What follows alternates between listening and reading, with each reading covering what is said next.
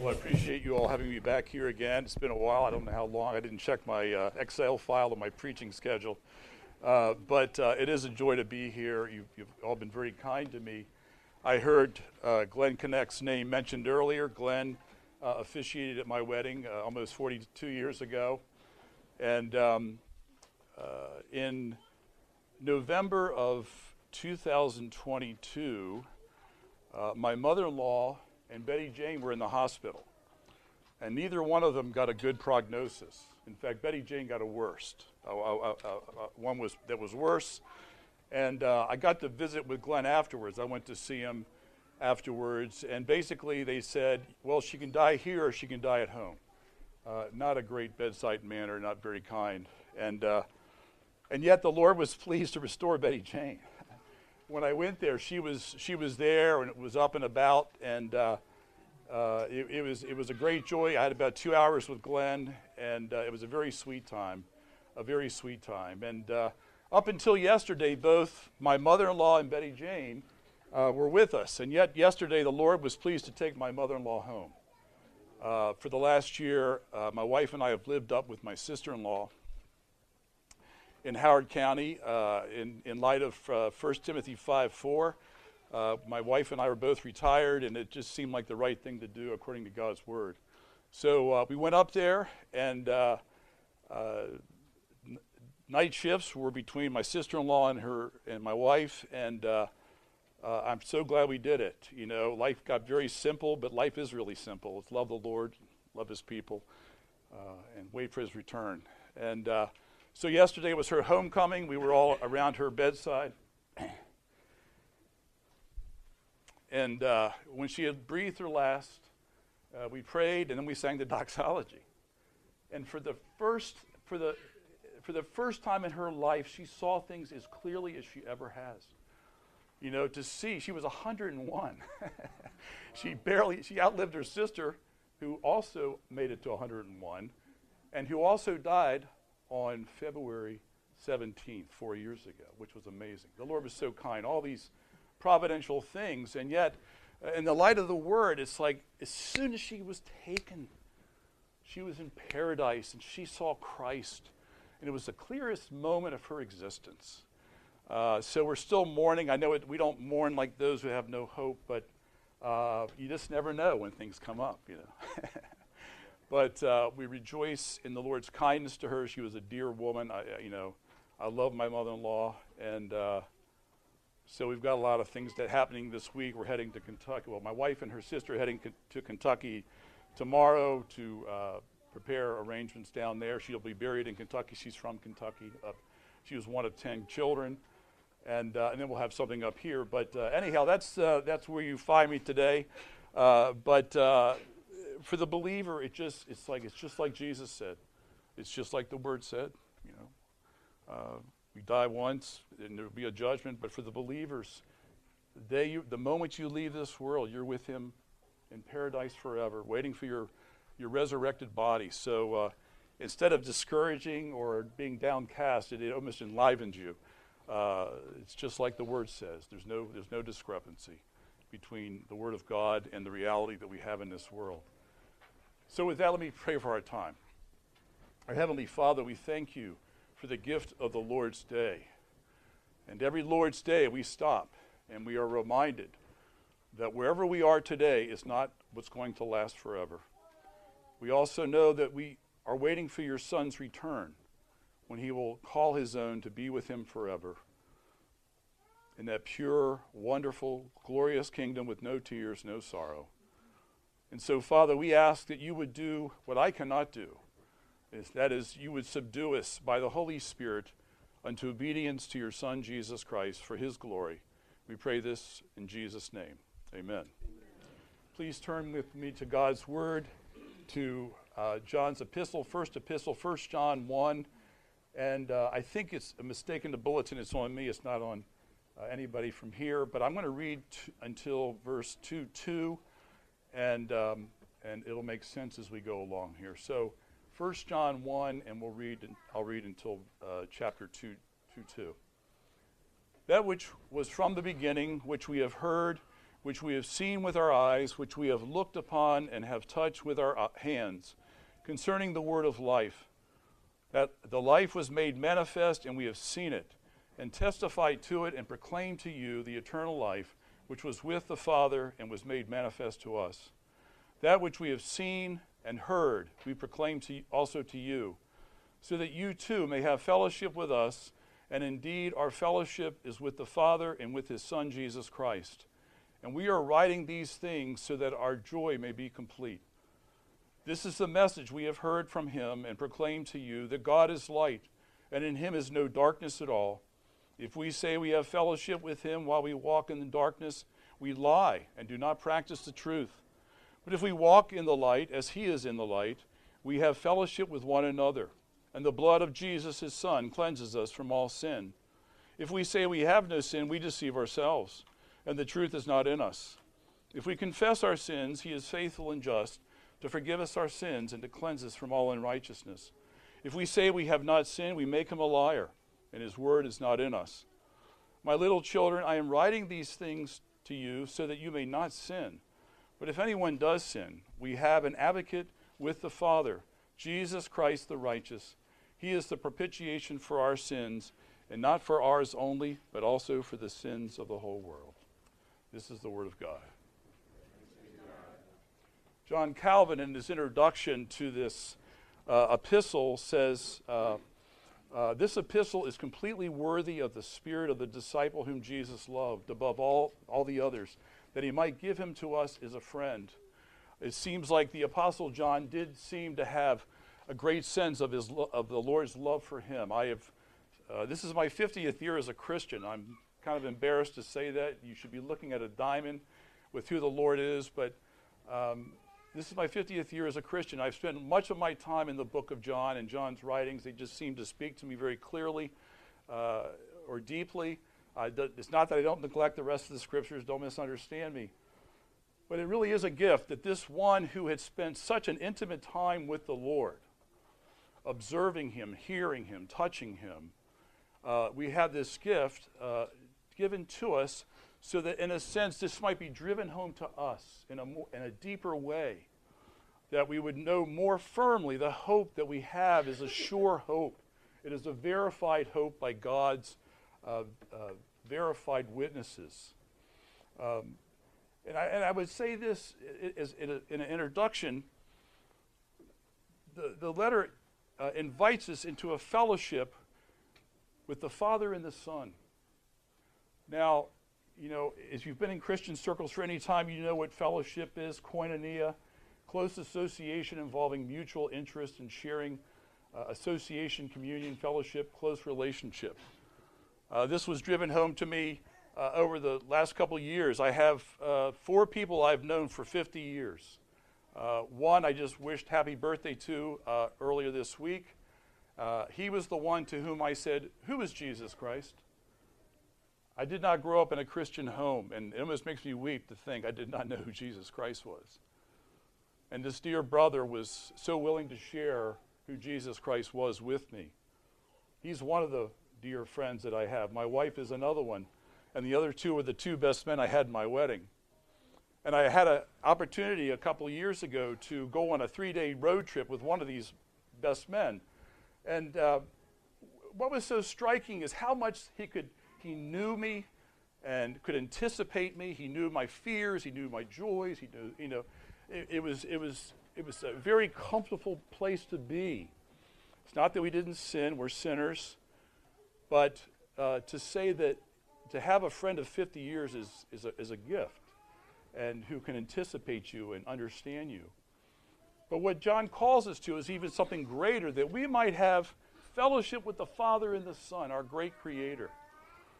And so the title of this sermon is A Fellowship of Grace, and I'd, I'd, like for us to consider this under four points. And the first point is a fellowship of reality, of reality. This is a fellowship of reality, which is so important to remember. Second, a fellowship of joy, a fellowship of joy.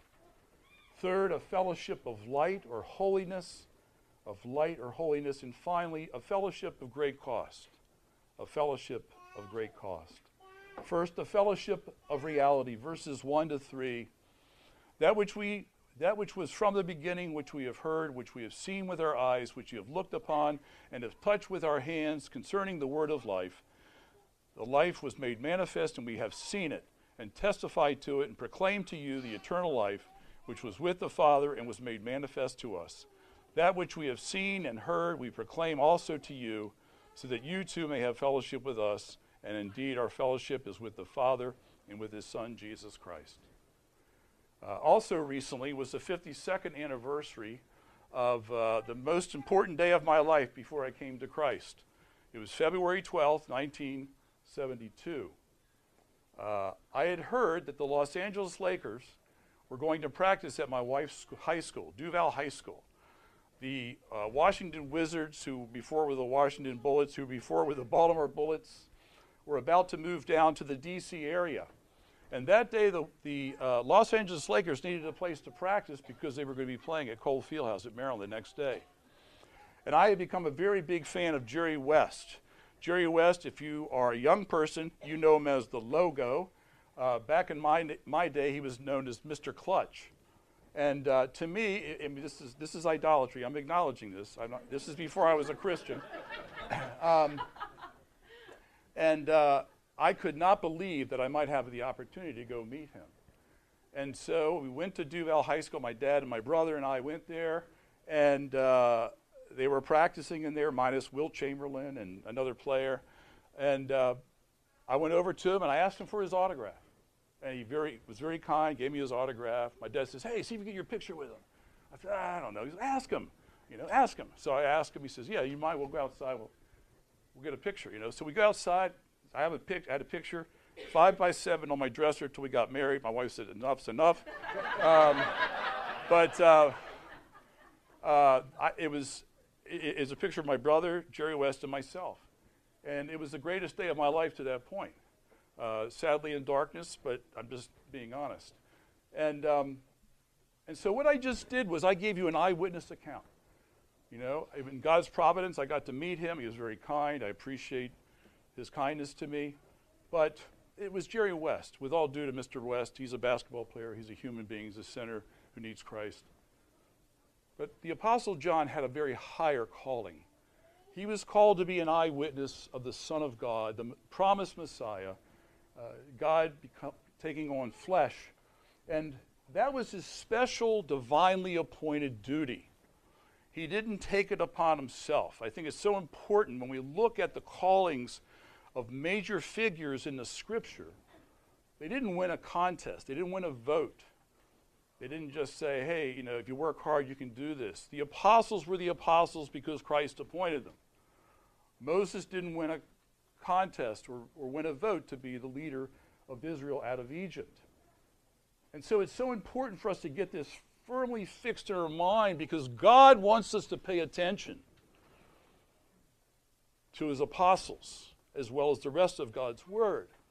When we trust and, and rely upon the Word of John in his Gospel, the first, second, and third epistle, and in Revelation, we are giving honor to God by paying attention to his rightful spokesman. And so this is the calling that John had. We see it testified to in John 15, 26 to 27 Jesus speaking to the apostles, But when the Helper comes, whom I will send to you from the Father, the Spirit of truth, who proceeds from the Father, he will bear witness about me. And you also will bear witness, because you have been with me from the beginning. Okay, so for three years, he was seeing and hearing and touching Jesus at various times to be a permanent witness for the church of Christ until Christ returns again.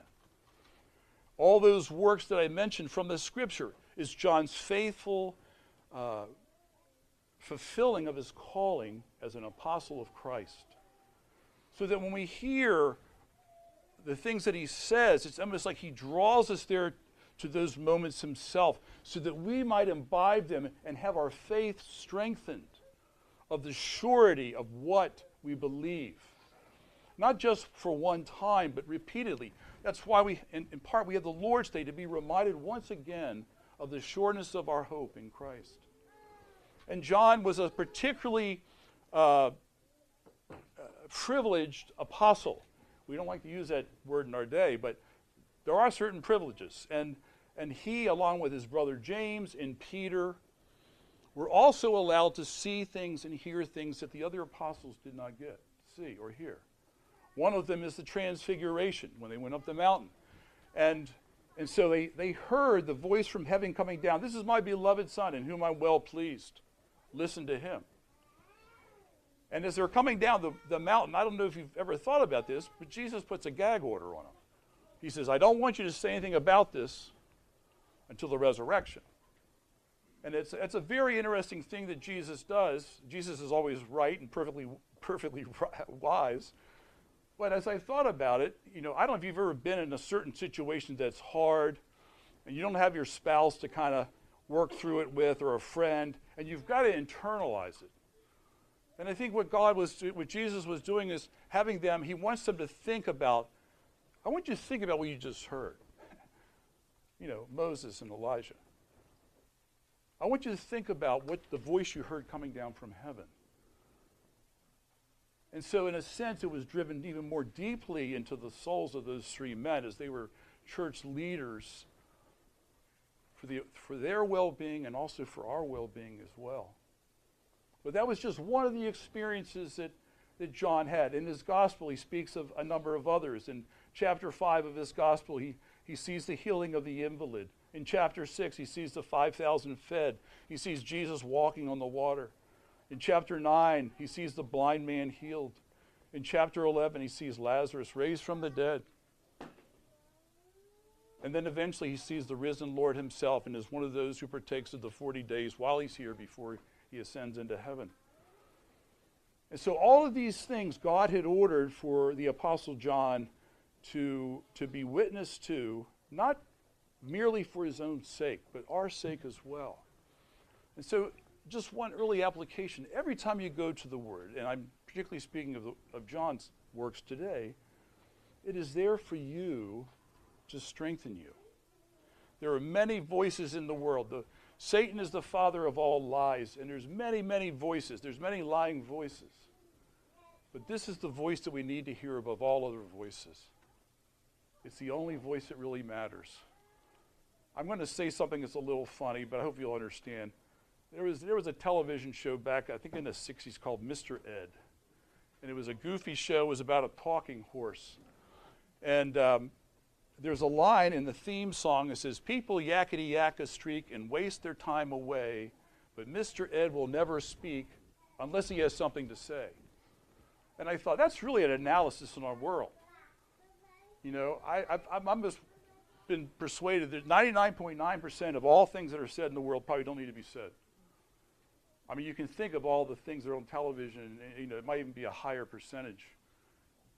But God was pleased to speak and he was pleased to act. And John was privy to these in real time for the church for all time. And so when we hear these miracles, there are miracles. They speak of our Jesus. I have another friend who says, I, you know, I, sometimes I wish God would just do a miracle. And I can understand why they, they might think that would strengthen their faith. And yet, this is what God says is best. It's just like the Lord's Supper. We might plan something else, but this is what God says. I want this. And God has infinite wisdom. And so everything He does is perfect. It's just we need to keep submitting and submitting and submitting and deeper and deeper measure as time goes on. So, what we're seeing in this first point is that this is John is just speaking off the top of his head. He has a responsibility he has an accountability. And so when he speaks, he is barely, he's just saying what he has seen as he fulfills his calling to Christ faithfully. And that it serves us that we might hear what Christ has done. But in this point in particular, to know this is not a vain hope. This is the utter reality that one day those outside of Christ will come to see in the worst way possible. So we need, we need to remember that. We need to be reminded of how true it is. We all are weak. We all need to keep being reinforced by the Word of God. That's why we take up the means of grace, so that we might have the truth more and more embedded in us and live by the Word and, and grow in our understanding and knowledge of Christ. So this, this, uh, this fellowship that we talk about is a reality. Not everybody has it. Only the Christian has it in truth. The unbeliever does not have this fellowship. They might be deceived into thinking they have it, but they do not have that fellowship. So it's important to remember our, our faith is based upon eyewitness accounts that God has ordained. The firmness of God Himself is behind the Word of God and all the testimonies, and as we think about it now, in the testimony of John himself. So we have a, a fellowship of reality, but secondly, we have a, a fellowship of joy in verse 4. And we are writing these things so that our joy may be complete. In your Bible, you may have a footnote. It says, you know, it could be your joy, but I think the, the thing that's important here is that this is a fellowship of joy. There is only sorrow in the world because of the fall. We need to think about that. There's only, there's only sorrow in the world because of the fall. There would be, you know, my wife and I would not be mourning death if there had not been a fall. And it's, it's helpful to see the big picture sometimes that, um, you, you know, we have certain things in the world that we enjoy, and yet it's a groaning creation. It's not a creation that was the way it was when it was created, and it's not a creation that will be when Christ returns and everything's restored. And, and, and part of the reason there is no joy is because we're not fulfilling our ultimate purpose. That once the fall came, we could not glorify God and enjoy Him forever in that fallen state. We couldn't enjoy Him forever in that state. Over the course of the last couple of years, as I'm reading through the scriptures, certain verses have kind of jumped off the page. You know, in John's gospel early on, he says that all things were made through Christ. All things were made through Christ. Or in Colossians, Paul says, all things were made through him and for him. And one of the things that struck me about that is orientation. You know, orientation is a big word in our our society today, and it's, it's so distorted and so broken and, and, and, and rebellious. But one of the things that has been striking about that is that I'm not autonomous. I am not an autonomous being. I'm not an autonomous person. I was never made for myself. I was made for God. That's my reference point. He is my reference point. I'm not made for myself and that my joy, my life, my existence, my purpose is all in Him. And yet, after the fall, nobody could fulfill that. They were all enemies of God by nature. And so sorrow comes into the world, death comes into the world, corruption comes into the world. But I think it's so important for us to remember first that our orientation is God. You know, I, I still you know, work, have to struggle with this. It's like you get up in the morning, okay, Steve, what do you want to do today? Steve, what do you want to what do you want to eat? Steve, you know, and there's a place for that, but it's all under the lordship of Christ. God is good, and His order is good, and marriage as a gift is good, and children are blessings. And yet our society, is, if I could say, is so screwed up because of the fall. You know, just the the, the mutilation of the good created order, male and female. Well, there's a reason because of the fall. And so people are trying to be things they're not. There's only one God, and that's the, the, Almighty God, the Trinity, the Father, Son, and the Holy Spirit, and not us. And as we begin, by God's grace, to submit to His ways, we say, wow, God is good. His ways are good. You know, we have this propensity to think that our ways are better, and yet God's ways are always good. And it's based in reality because we were made for Him and not for ourselves. And so, as we begin to fulfill the purpose for which we were made in Christ, in Christ alone, our joy should increase. Our understanding of the fellowship that we have with God should increase. I trust that the greatest joy that the Son had as he ministered the wor- in the world for those 33 years, that he had fellowship with the Father all the time. You know, it's like, Father, I know you always hear me, but I say these things for these around me. That in his heart, he was always having perfect fellowship with the Father. He was never out of sync. He was always doing the Father's will. There was a perfect synchronization of his will and the Father's will until the cross. Until the cross. Not that he didn't do the Father's will on the cross. What I mean by that is there was a change. My God, my God, why have you forsaken me? He never sinned. And yet on the cross, he says, My God, my God, why have you forsaken me? And we'll, we'll get to that in a moment. But I think it's important that one of the lies of the evil one is to say, ah, living for God is not joyful. It's not joyful. It's not saying it's not, we have to, you know, there's not times where we have to repent, and those are hard times, but God's order is good, and fellowship with Him is good. We have that verse about He will quiet you with His love, and it's He quiets you with His love in obedience to His Son. There's a, there's a, a synchronization of our lives with the will of God, which is glorious and good and peaceful and whole, and not the one that we, we, we, we received down from Adam originally. And in Christ, He turns it around, and we begin to fulfill the good purpose that God has for us. So, this fellowship is a, is a fellowship of reality, a fellowship, and a fellowship of joy. But third, this is a fellowship of light and holiness, verses 5 to 10. This is the message we have heard from him and proclaimed to you that God is light and in him is no darkness. If we say we have fellowship with him while we walk in darkness, we lie and do not practice the truth. But if we walk in the light as he is in the light, we have fellowship with one another, and the blood of Jesus, his Son, cleanses us from all sin. If we say we have no sin, we deceive ourselves, and the truth is not in us. If we confess our sins, he is faithful and just to forgive us our sins and to cleanse us from all unrighteousness. If we say we have not sinned, we make him a liar, and his word is not in us. Throughout the scriptures, we see these, uh, these polar opposites of light and darkness, life and death, truth and falsehood.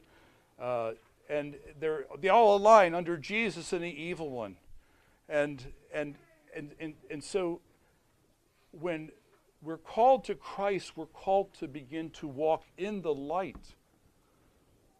There is this new uh, life that we have in us that begins to love the light. Our affections are moved for the light and begins to practice the light. Not perfectly, but with real substance.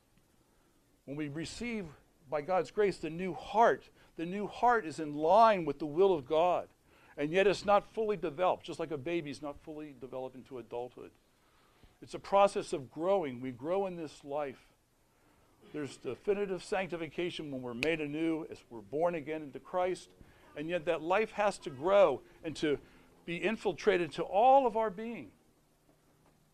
So that all of our being is brought under the lordship of Christ. You know, it's not just our actions, it's not just our words, it's not just our thoughts, but even our affections begin to be sanctified by the Spirit so that we don't love those things which are evil anymore like we used to.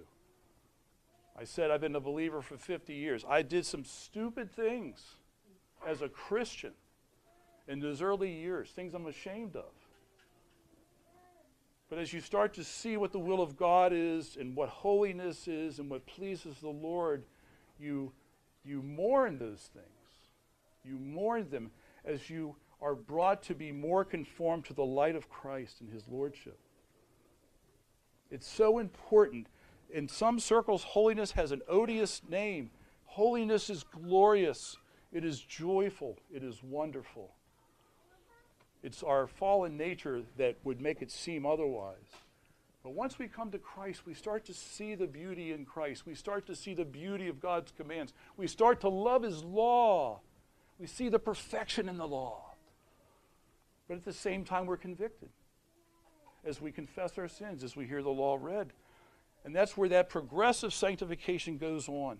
Even as for children of God, that we, we still will be convicted as God more and more and more conforms us to the image of Christ. You know, I, am not a big workshop kind of guy, but I know there's different degrees of sandpaper. And you don't start off with the finest, you start off with the rough, you know, and you get the rough edges down, and you go down to another one, to another grade, to another grade, to another grade. You know, so hopefully at the, at the end you have a pretty smooth surface, something that looks really beautiful. And that's what the Holy Spirit does to us. You know, I love my wife. I think I can testify before the Lord. I love my wife more than I ever have. I try to proactively love her more than I ever have in our 41 and a half plus years. And yet I still sin against her. And I still know that there's more to come that needs to be changed and I need to repent of. You know, and, but there's a desire there. I'm sad. I'm ashamed of my sins. But there's this progress of, of wanting to grow into loving her more and to love her as Christ loved the church. what a calling for husbands. I think about that. You know, what, what is it? He, he latches upon us as his people. And he says, I'm going to make you holy. I'm going to make you like my son. He doesn't say, you know, you've still got imperfections. You're done. But when he latches upon us by the Holy Spirit and makes us a new creature, he is purpose to make us holy. He is purpose to make us holy.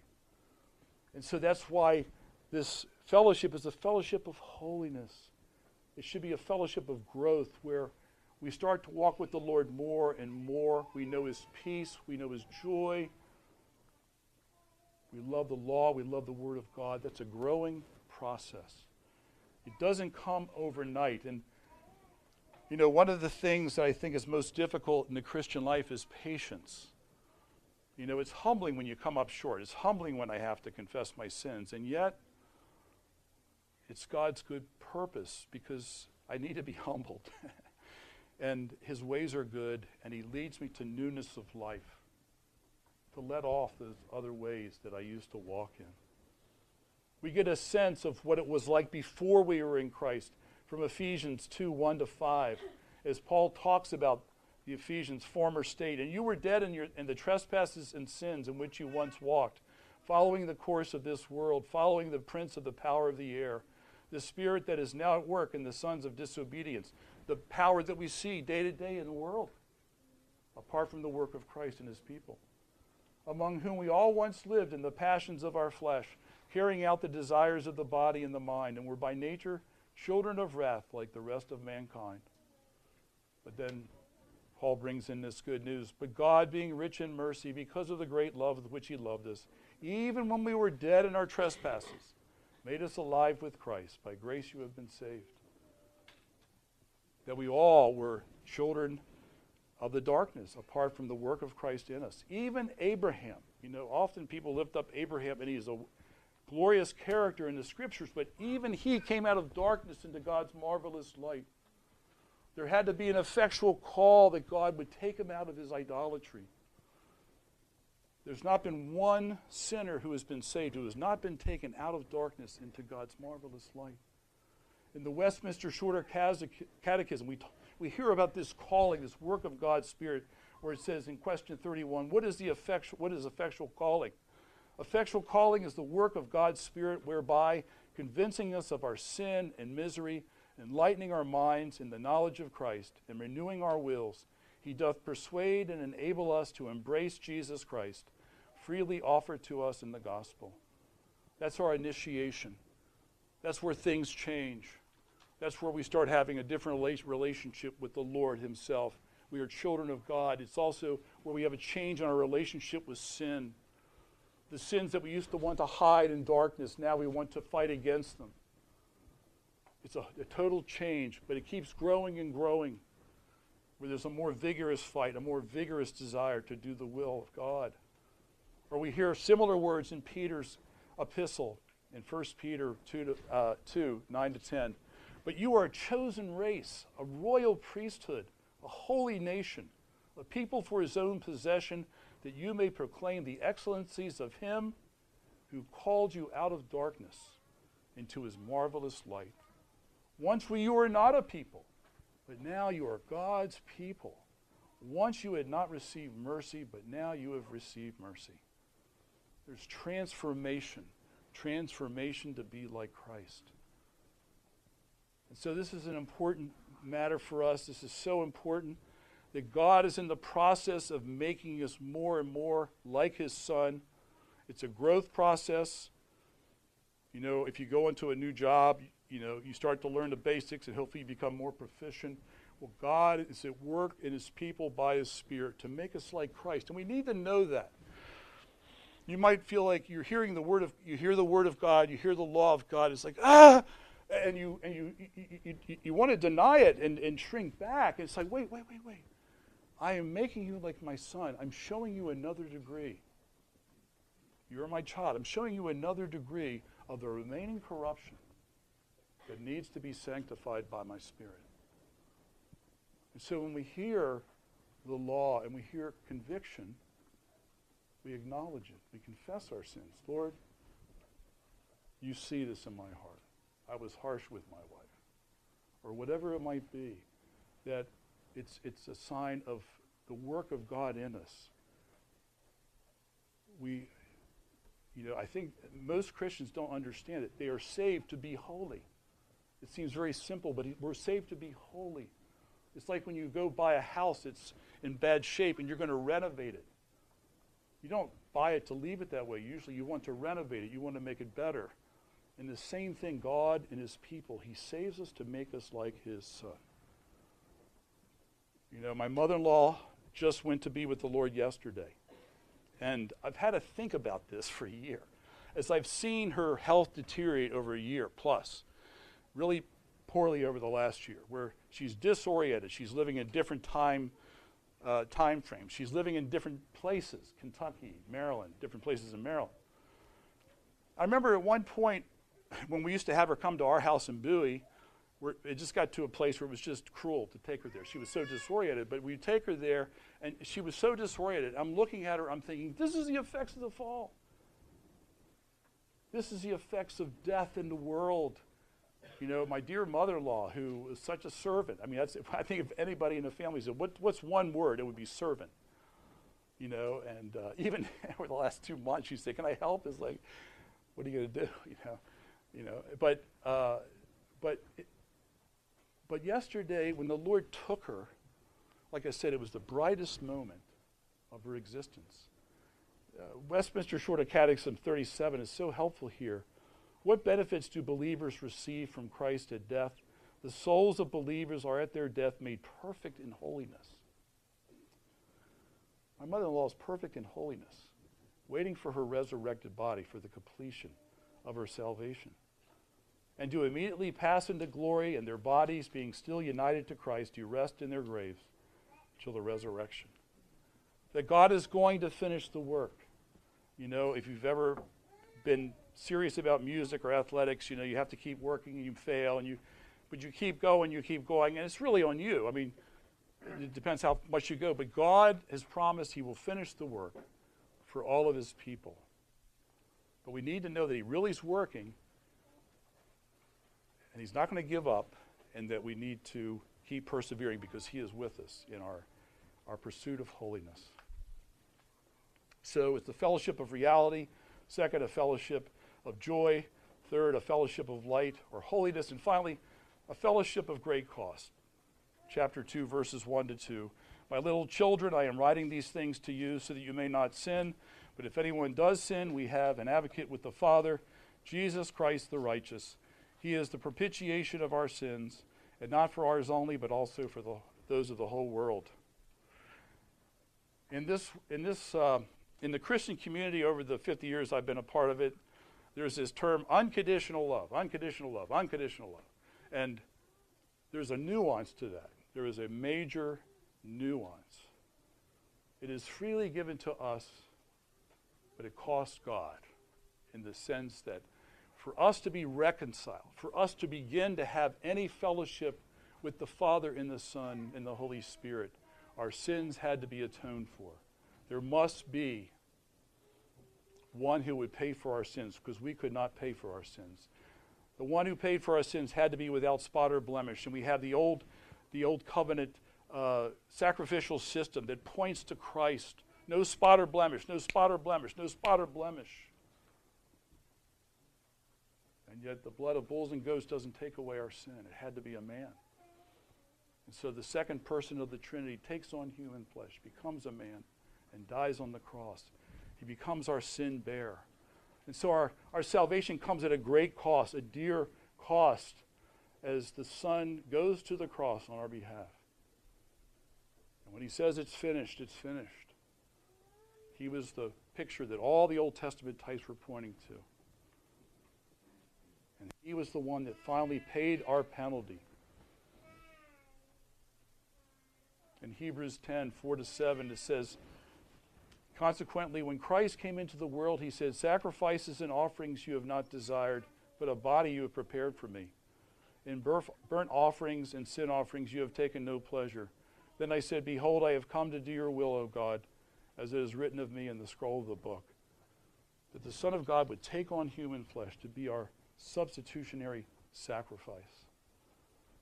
I've been meditating a lot on the cross lately, and uh, uh, I don't have time to go into the pains of crucifixion, uh, but you know that there were two that were crucified on either side of Christ. There was uh, two uh, insurrectionists and murderers, and um, if you read the, all the accounts of the Gospels, it, early on they're all reviling, reviling, reviling, reviling, reviling. Okay, and these two men in the sense of physically, are going through the same thing as Christ is.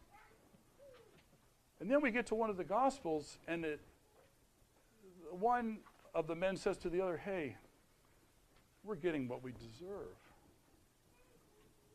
You know? And then he says to Jesus, Remember me in your kingdom. He says, You will be with me today in paradise.